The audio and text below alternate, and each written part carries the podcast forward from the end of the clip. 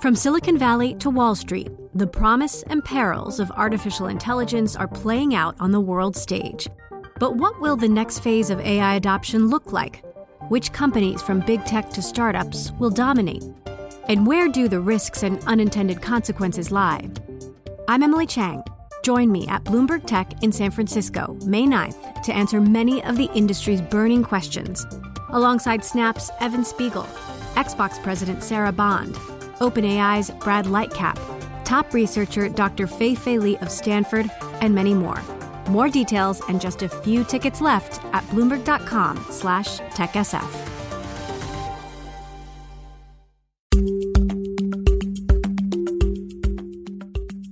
Hi, it's Wes Kosova. We're taking a break this week, so here's an episode you might have missed. Thanks so much for listening. We'll be back on Monday with a new Big Take.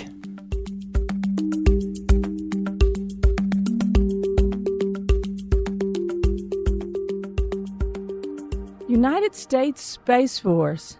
Is it an arm of NASA, or is it a private corporation? A space force? Gosh, I don't know. Are they Guardians or Exploration? I don't know, defend us against alleged space threats. I mean, I don't know that I think it does much. I'm assuming like a branch of the army that's fights crime in space. Well, I think Space Force, they go in space with like weapons for some reason, and I don't know why you would need weapons in space. Explore space? To the moon, fly to the moon or whatever.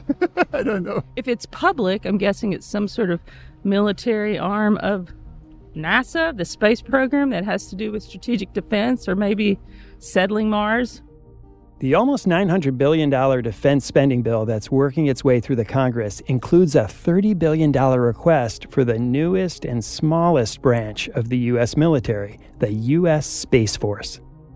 You may remember when it was created in 2019, there were plenty of Star Trek and Space Cadet jokes, and even a Netflix comedy starring Steve Carell as a bumbling Space Force commander. Air Force or Space Force? Space Force, sir. You don't like to use your full title? Sorry, sir. Spaceman First Class. Nothing to be ashamed of. Air Force says airmen, Space Force says spacemen. Nothing embarrassing or comical about it. But we haven't heard much about Space Force since then, which made us wonder, now that it's up and running, what does it actually do, and how are they spending all those billions? To find out, I paid a visit to the Pentagon to speak with General David Thompson. Our job is to protect U.S. interests in space. He's the Vice Chief of Space Operations for all of Space Force. It is now incumbent on us to do two things. First is to develop capabilities that will defend our satellites in a whole host of ways. And it will become our responsibility also to deny adversary use of space. And later in the show, I talked to Bloomberg cybersecurity reporter Katrina Manson. I think it's really fair to say the arms race is already on, and certainly in terms of perception. The amount that you're seeing from the commercial world putting up into space also creates huge dilemmas for the U.S. military and what they need to defend. I'm Wes Kosova. Today on The Big Take, Space Force is no joke.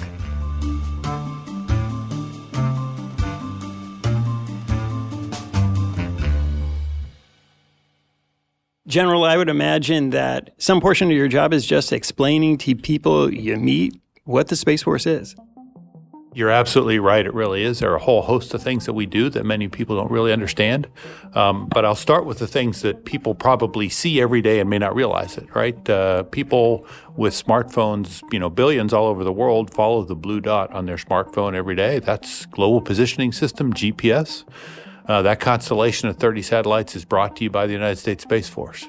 That constellation also provides a timing signal that synchronizes the cellular network they use and financial networks and the internet and things like that. That's provided as a service for the world, but the real reason it exists is U.S. Air Force aircraft flying over the Arctic ice cap, Navy ships in the middle Pacific Ocean, Army units in the middle of the Arabian Desert. They follow the blue dot every day as well, and that's really why it's there, so they can navigate effectively all over the globe. All over the world, there's a whole host of missile and rocket activity, Rockets are launched all over the world every single day. We operate a constellation of spacecraft that detect every single launch, figure out where it is, where it's coming from, if it poses a threat to the nation or our friends or allies and forces, and provide warning. Those are the kinds of things that we do every day and have done for decades, all the way up to and including keeping track of objects in space. 40,000 plus objects in space that we keep track of every single day. We figure out where they are, we figure out where they're going, and whether or not they pose a hazard to themselves, to others. Do they pose a hazard just to astronauts on the International Space Station? We have a global array of ground and space-based sensors that keep track of all that. So you're keeping track of this stuff. Let's say you find an object, an old satellite, something else that does pose a threat. What do you do? Well, we provide warning to whomever it poses a threat to. You know, obviously and most directly, we have a very close tie with NASA so that we protect the International Space Station and the human beings in orbit. We do the same for satellites operated by companies, satellites operated by other nations. When the Chinese have astronauts on board their space station, we provide warning to the Chinese. We provide warning to anybody and everybody who operates a spacecraft, and then it becomes their responsibility to decide what they want to do with that information, move their satellite, assume the risk, and hope that it doesn't hit them, those sorts of things. What do you find when you talk to people about Space Force? What do Americans think it does? Well, yeah, great question. I mean, and you know, when we were created 3.5 years ago, there was this line of conversation that said, now that we've created a Space Force, we have to find something for them to do. Well, as I just described, there were a whole host of things we were already doing. Most of us, not all of us, but most of us were in the United States Air Force doing those things. So the GPS, the communication satellites, the missile warning, tracking all those objects in space, we were already doing all that. And when we created the Space Force, we continued. The difference is, and the reason we were created is, other nations now, especially those that wish us ill, who would seek to do us harm, are looking to deny us use of those capabilities if, in fact, we're in conflict with them. And so one of the reasons we were created was to help protect those satellites as well and make sure those soldiers and sailors and airmen and Marines get the things they need from GPS, have the communications they need, get the information they need from space, because other countries have now said, we're going to try and take that away from you if it comes to conflict. Yeah, and I want to talk a bit more about that a little bit later. First, this new branch of the military built up very quickly. Can you just talk about what happened from 2019, when it was first announced, till now? Sure. Actually, we had a little bit of advanced notice. We started, as you said, when the legislation was signed into law in December of 2019. About 8 months previously, we saw that this was very much a possibility, so we established a planning team to decide how we would establish the force, so that the day the law was created, we sort of had a running start. So what we did was we took the foundational pieces that existed already in the Air Force, already in the Army, already in the Navy, and we began putting them together and filling in pieces that weren't there. As an example, you know, we had organizations that built satellites and deployed satellites and operated satellites. What we didn't have was an effective intelligence enterprise, right? Adversaries, how do they operate in space? What are their capabilities? What sort of hostile behaviors? We didn't have an effective enterprise in that regard, so we had to build that very quickly.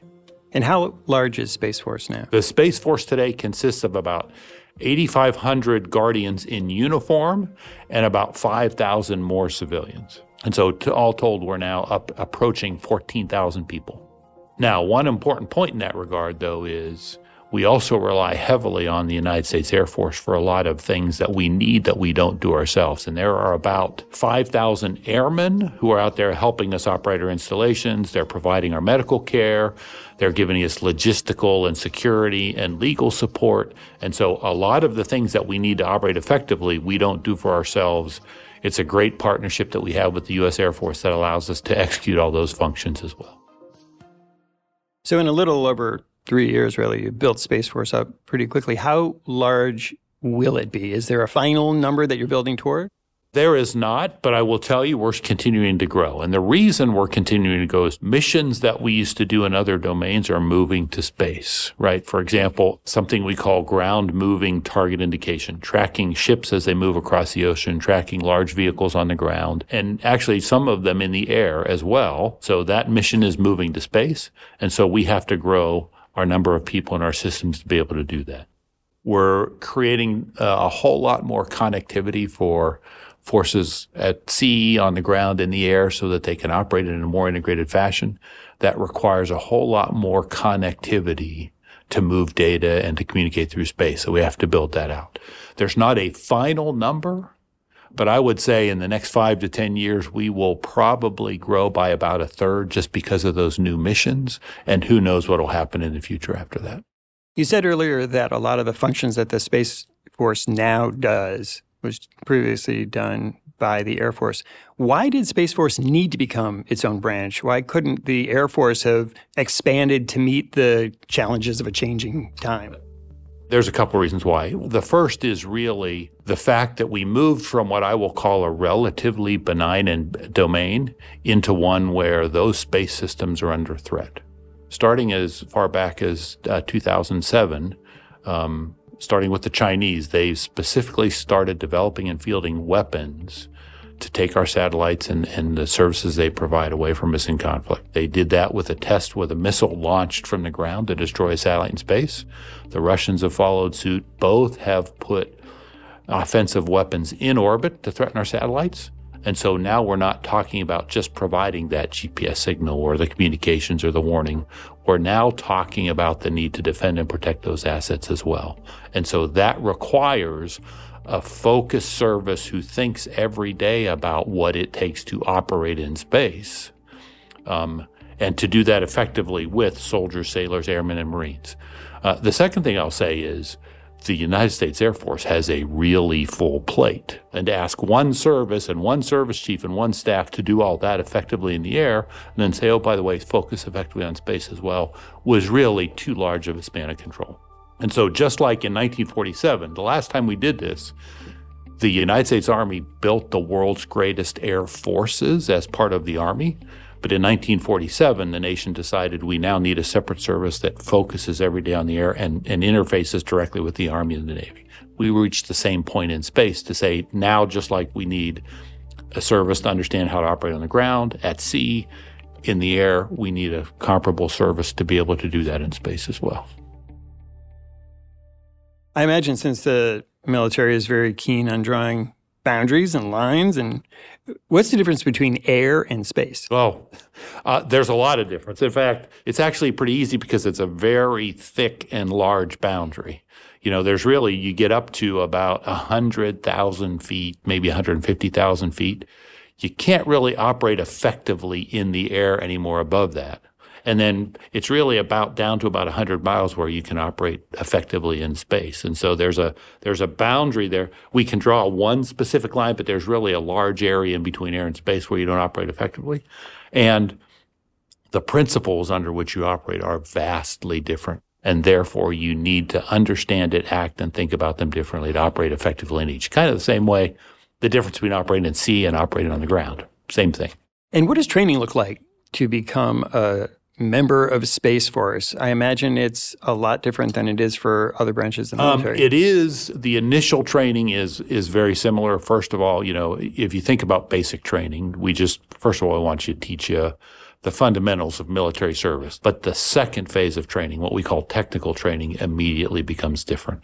We do that technical training out at Vandenberg Space Force Base in California, and that's when we start talking about how is operating in space different than operating in the air or on land or at sea? What do we need to train you, and how do we need to train you to either operate those satellites effectively or provide intelligence support or build and fly them? What sort of training is needed when you're really pushing up against the limits of technology to try to keep up with both civilian technology and military adversaries? We're now moving into an era where we have to move faster. You know, those potential adversaries out there like China are moving very quickly. Technology lets us build satellites faster. Technology allows us to build them a little more cheaply. and the way people are operating, rather than building a handful of very large, very capable, very expensive satellites. We're now talking about building hundreds and perhaps thousands of smaller, cheaper satellites that can do the same thing. We saw that in the commercial space sector. We're now moving that direction as well. And access to space, as you're saying, is really easy. It used to be pretty hard. Now you can pay Elon Musk to put a satellite up there for an amount of money that a mid-sized company can afford. Yeah, that's it. I would say it's getting easier. It's still very complicated. But you're right, compared to the past when it took superpowers to gain access to space and then countries. But you're right, now the ability to do it quickly, do it easily, and do it at reasonable cost is absolutely there. And so, a university, a small company, folks that don't really have tremendous expertise or a huge infrastructure could build and design and fly their own spacecraft or pay somebody to do it for them. And you're right, it's really unleashing, I think, a new way of thinking about space. After the break, how Space Force defends U.S. interests in orbit.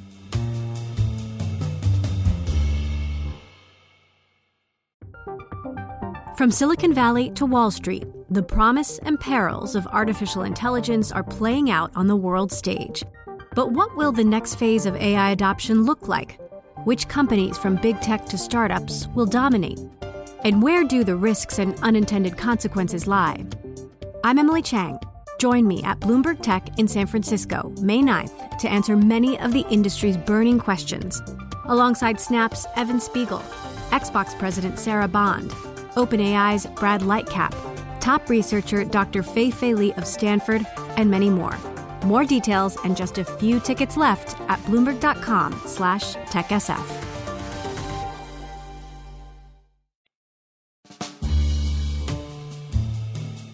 One of the things you talked about earlier, which is very important, is the militarization of space and those concerns. Who are the adversaries the U.S. is most concerned about in this realm? Yeah, today, the most concerning adversaries are two, Russia and China. China for two reasons. One is they have very clearly demonstrated by their actions and by what they're developing, fielding, and testing, their desire to attack our spacecraft, our satellites, and deny our use of them in conflict. Now, when you say attack, what do you mean by it? So attack in any number of ways. In 2007, as I had said earlier, they launched a missile from the ground to destroy one of their satellites, physically attack it and destroy it. They also now have spacecraft in orbit that can maneuver right up next to one of our satellites and block it, collide with it. They've actually demonstrated the ability to throw a net over one of their satellites and drag it to another orbit. So to physically attack in orbit. They have the capability to interfere with the communications links of our satellites, jam those links. They've demonstrated the ability to use lasers to either dazzle our sensors so that the sensors don't work or to cause physical damage on them. So basically, whether it's direct attack, kinetic attack, reversible jamming attack, in addition to attack through cyberspace, physical attack of ground infrastructure, they have developed means to attack our satellites directly, indirectly, kinetically, and non-kinetically, pretty much in any orbit we operate in. So they have a vast array of offensive forces. Does the U.S. have the same capabilities? The U.S. does not. And what is the reason for that? Well, for a couple of reasons. One is we have been very loath to pursue capabilities like that in the past because we believe in preserving the domain and using it effectively for a broad range of purposes.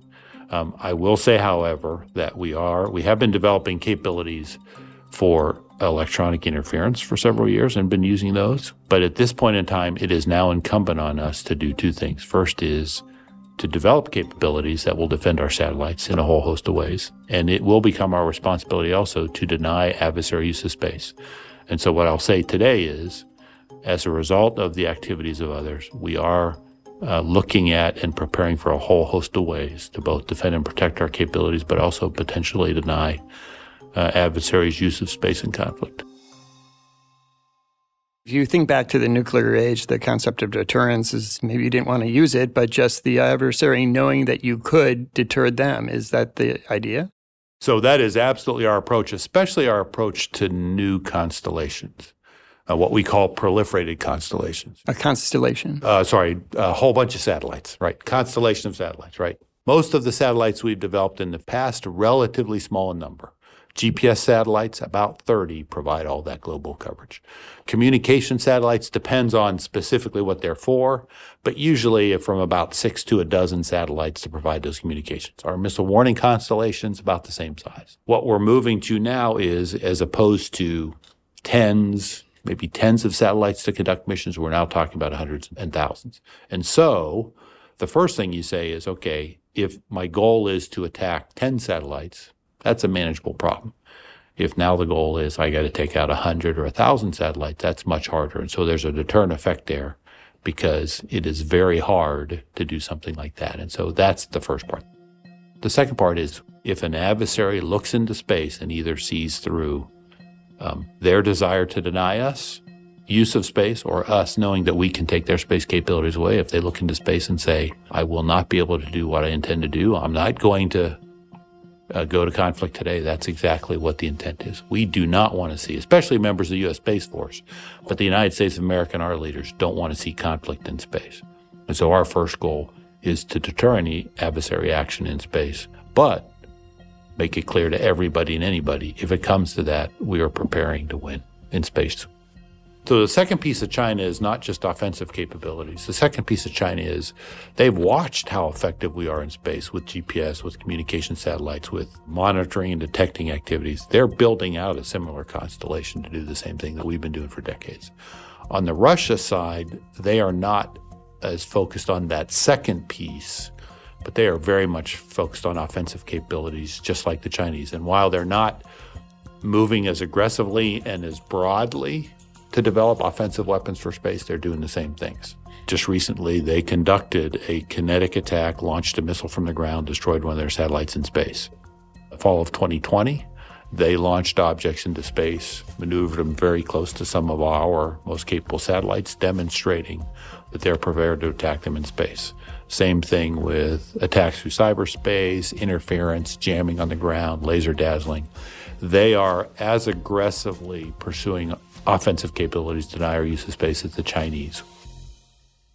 And satellites have played a really important role in the war in Ukraine, especially on the side of Ukraine, the US, the EU, in helping support the war. They absolutely have. And in fact, in many cases, those are commercial companies doing that, which has opened up a whole new area of interest and exploration and work required from a policy standpoint is what's the relationship between commercial companies and commercial services from space as it applies to conflict. A lot of companies monitor, see, sense, collect information from space, and they've been able to provide that to Ukrainians. Companies have provided the ability to communicate where both through the physical attacks on the ground and some of the Russian cyberspace attacks, and the Russians have been working hard to deny them that use, and it has proven to be quite a challenge. Do you worry that an arms race in space is ultimately inevitable? I guess I am concerned. I'm concerned about that just like I am any other domain. And I would say a couple of things. One is, from my perspective, our job is to ensure that both our forces and our national leaders have the capabilities that they need and the options that they need to operate effectively in the diplomatic space, in the military space, and count on those folks to help us work through the issues of how do we do that responsibly, how do we do that as a community of nations. And so while I'm concerned about how we're growing in space, I would say to some extent it is sort of inevitable. Unfortunately, that's a nature of the human race.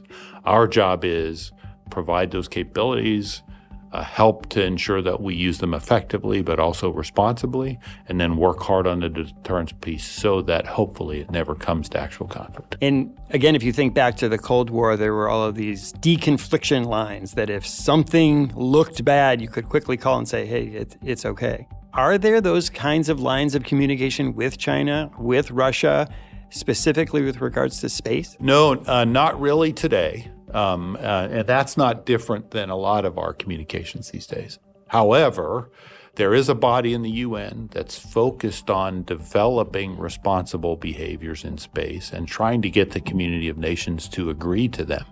That effort is led for the U.S. by the State Department. But just a couple of years ago, the Secretary of Defense, Secretary Austin, put out what we believed are tenets for responsible behavior in space that we, the Department of Defense, will follow. Things like communicating our attention with respect to what we're doing in space, not conducting activities that create large amounts of debris like kinetic ASAP tests. Those are the sorts of things that we believe are foundational to responsible behavior in space, and hope that that spurs additional negotiations and agreements in the United Nations and with others to really operate responsibly in space. So you said in the next 5-10 years, maybe Space Force grows about 30%. So that means you're recruiting. What's the recruitment pitch for Space Force? Like, we know what it is for Army and Navy. You know, what's your pitch to young people? And I will say, I know that the other services are facing some recruiting challenges right now. We are not. But ours is, I mean, it feels like Back to the Future, right? When I was young, space was cool. There was this grand vision and idea of moving out into the galaxy and things are going on. Well, that's not exactly our pitch, but we are certainly leveraging that desire and that interest. If you want to do something that matters, if you want to serve the nation, if you want to work with advanced technology and really operate in and deal with activities in what is still, my opinion, the final frontier, not just today focused on what we do on Earth, but in the future as we move out toward the moon and Mars. You can go to commercial industry, you can go to NASA, but absolutely there's a role for you in the Space Force as well. And what are the top 3 positions, say, that you would be recruiting for if you're just like, this is what we need? Yeah, well, we only really do 4 things. So they're all important. The first is we build and then launch those space systems into orbit. That's one thing you can do. You can be an engineer or a program manager. The second thing we do is we operate them. So you're no kidding sitting there in the operations center managing the activities and flying and the things you need to do every single day. If you want to be an intelligence specialist, like you might be in the air, on the ground, at sea, we need folks who deeply understand what's going on in the domain, what other capabilities exist out there, how people operate. So we need those.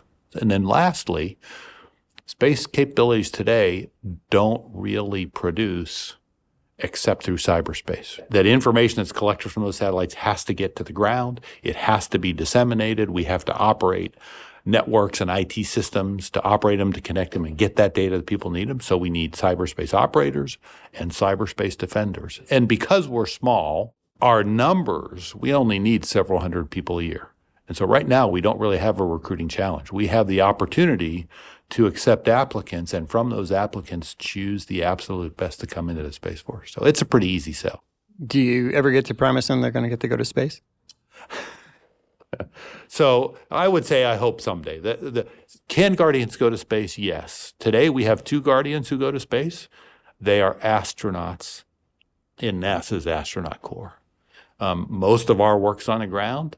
As the human race, as the nation and the human race goes back to the moon, goes to Mars, goes beyond that, will there be a place for Guardians in space? Absolutely. In the future, and we are, you know, as NASA returns to the moon, we talk about how do you navigate near the moon? How do you communicate near the moon? How do you understand what's happening in the lunar space and whether it's a hazard or a threat?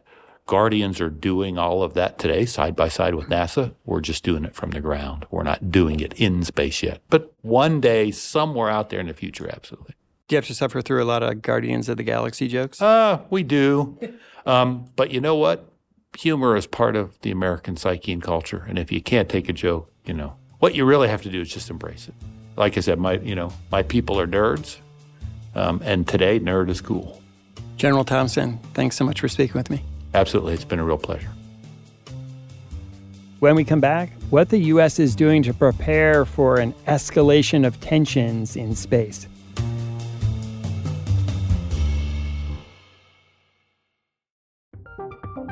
From Silicon Valley to Wall Street, the promise and perils of artificial intelligence are playing out on the world stage. But what will the next phase of AI adoption look like? Which companies, from big tech to startups, will dominate? And where do the risks and unintended consequences lie? I'm Emily Chang. Join me at Bloomberg Tech in San Francisco, May 9th, to answer many of the industry's burning questions, alongside Snap's Evan Spiegel, Xbox President Sarah Bond, OpenAI's Brad Lightcap, top researcher Dr. Fei-Fei Li of Stanford, and many more. More details and just a few tickets left at Bloomberg.com/TechSF.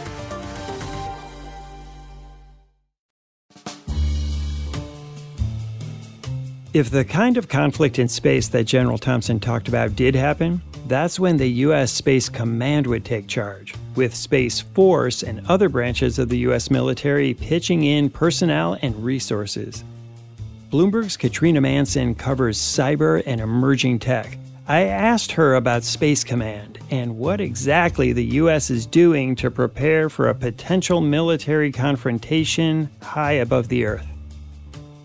Katrina, you've been out to Space Command in Colorado, I think twice now, right?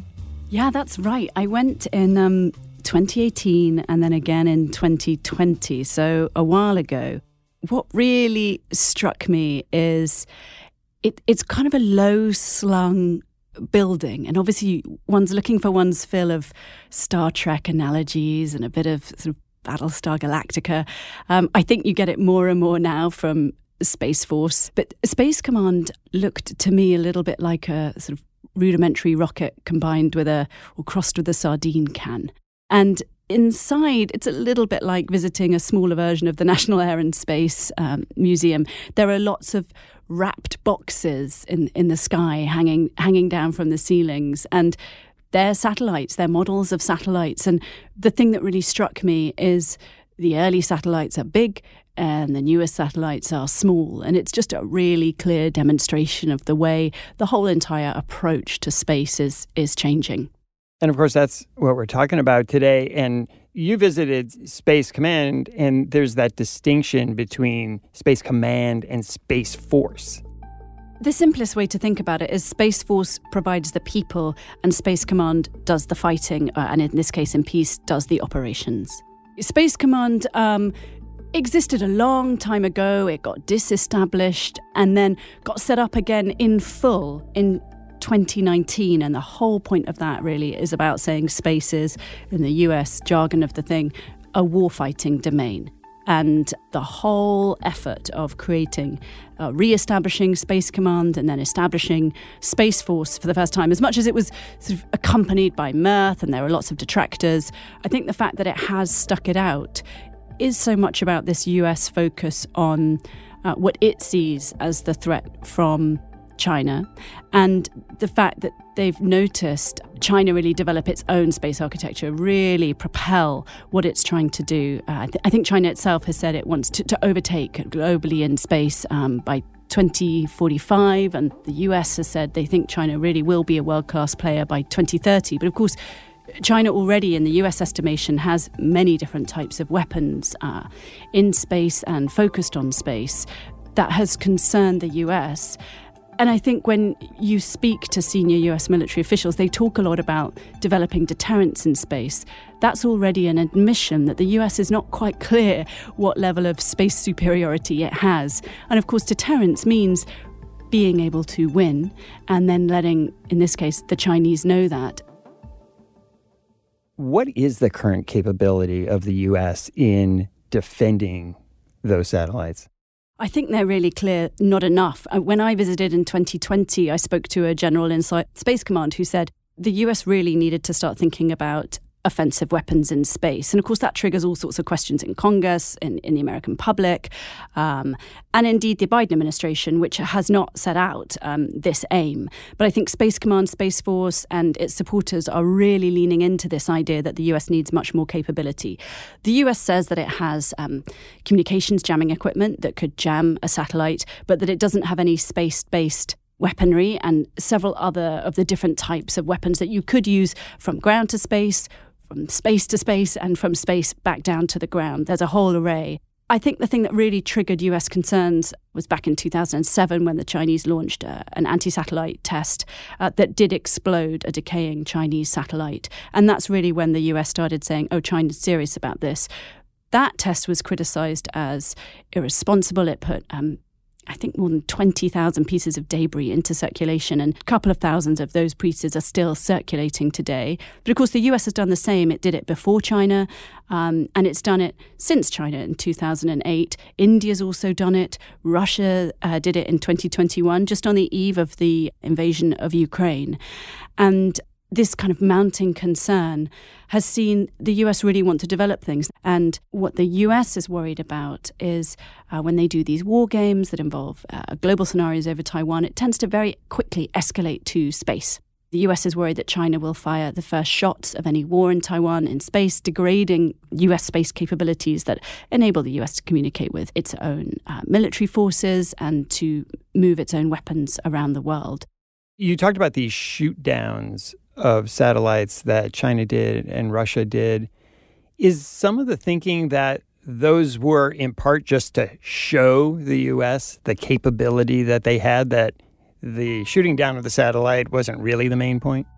In China's case, they said they just needed to get an old weather satellite out of the way. That's not really how you need to remove an old weather satellite. So I think the US certainly really saw that as their wake-up call and used it as their wake-up call. They did their own anti-satellite test the next year. India did theirs in 2019. I think there is so much signalling going on in space and no one's really figured out their doctrine yet. So in the same way that you hear about a cyber Pearl Harbor, the original Pearl Harbor, there is a scenario that some US thinkers on this talk about as a space Pearl Harbor, where China might destroy US capabilities in space to say, that's it, we really mean business, leave us alone. Where the US would see that as the first shot of all-out war.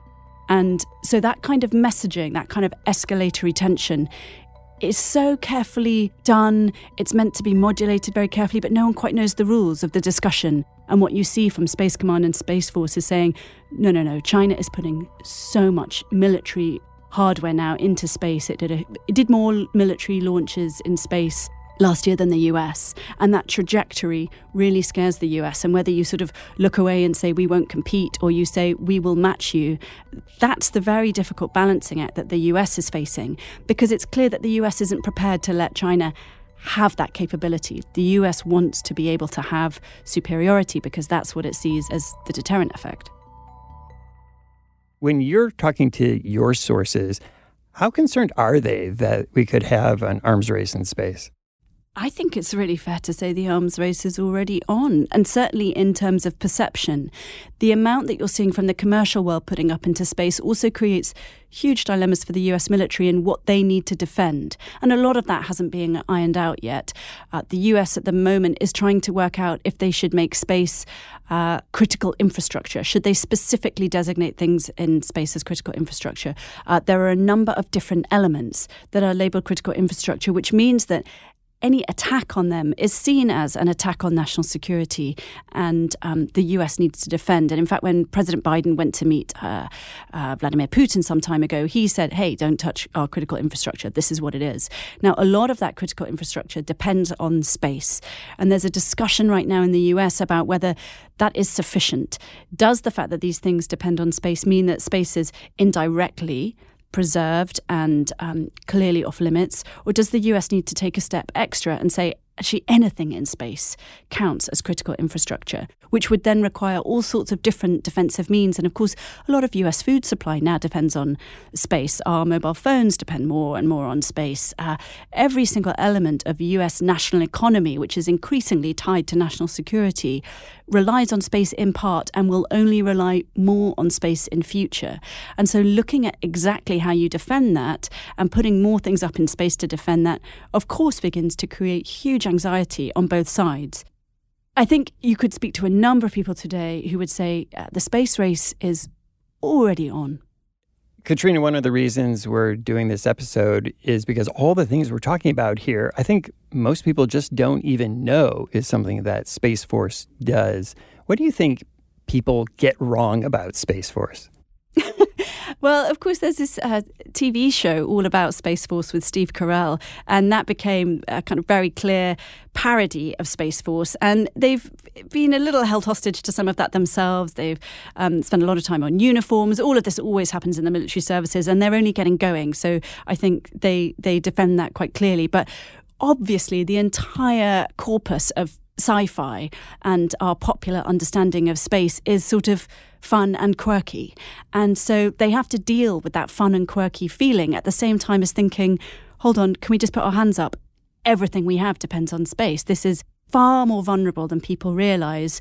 And I think the popular conception is that it's a bit of a joke. And when I did speak to a general at Space Command, I asked him if he'd watched the TV show, and he binged-watched it in a night. And they're very good-natured about it. They say anything that brings attention to Space Force and anything to do with space is good by us. I think they took a sort of sanguine view that they couldn't start fighting it before they'd even established their own reputation. But this is a reputation that is developing in the public consciousness now. So it really depends, and I think the language around it matters so much for trying to get public support on board. Katrina, thanks so much for speaking with me today. Thanks for having me. Thanks for listening to us here at The Big Take. It's a daily podcast from Bloomberg and iHeartRadio. For more shows from iHeartRadio, visit the iHeartRadio app, Apple Podcasts, or wherever you listen. And we'd love to hear from you. Email us questions or comments to bigtake@bloomberg.net. The supervising producer of The Big Take and the producer of this episode is Vicky Vergolina. Our senior producer is Catherine Fink. Rafael Amsili is our engineer, with additional production support from Nayeli Jaramillo Plata and Abrea Ruffin.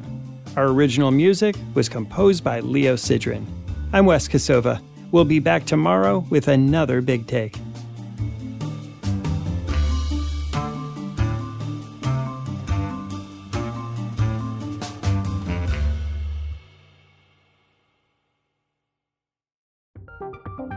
From Silicon Valley to Wall Street, the promise and perils of artificial intelligence are playing out on the world stage. But what will the next phase of AI adoption look like? Which companies, from big tech to startups, will dominate? And where do the risks and unintended consequences lie? I'm Emily Chang. Join me at Bloomberg Tech in San Francisco, May 9th, to answer many of the industry's burning questions, alongside Snap's Evan Spiegel, Xbox President Sarah Bond, OpenAI's Brad Lightcap, top researcher Dr. Fei-Fei Li of Stanford, and many more. More details and just a few tickets left at Bloomberg.com/TechSF.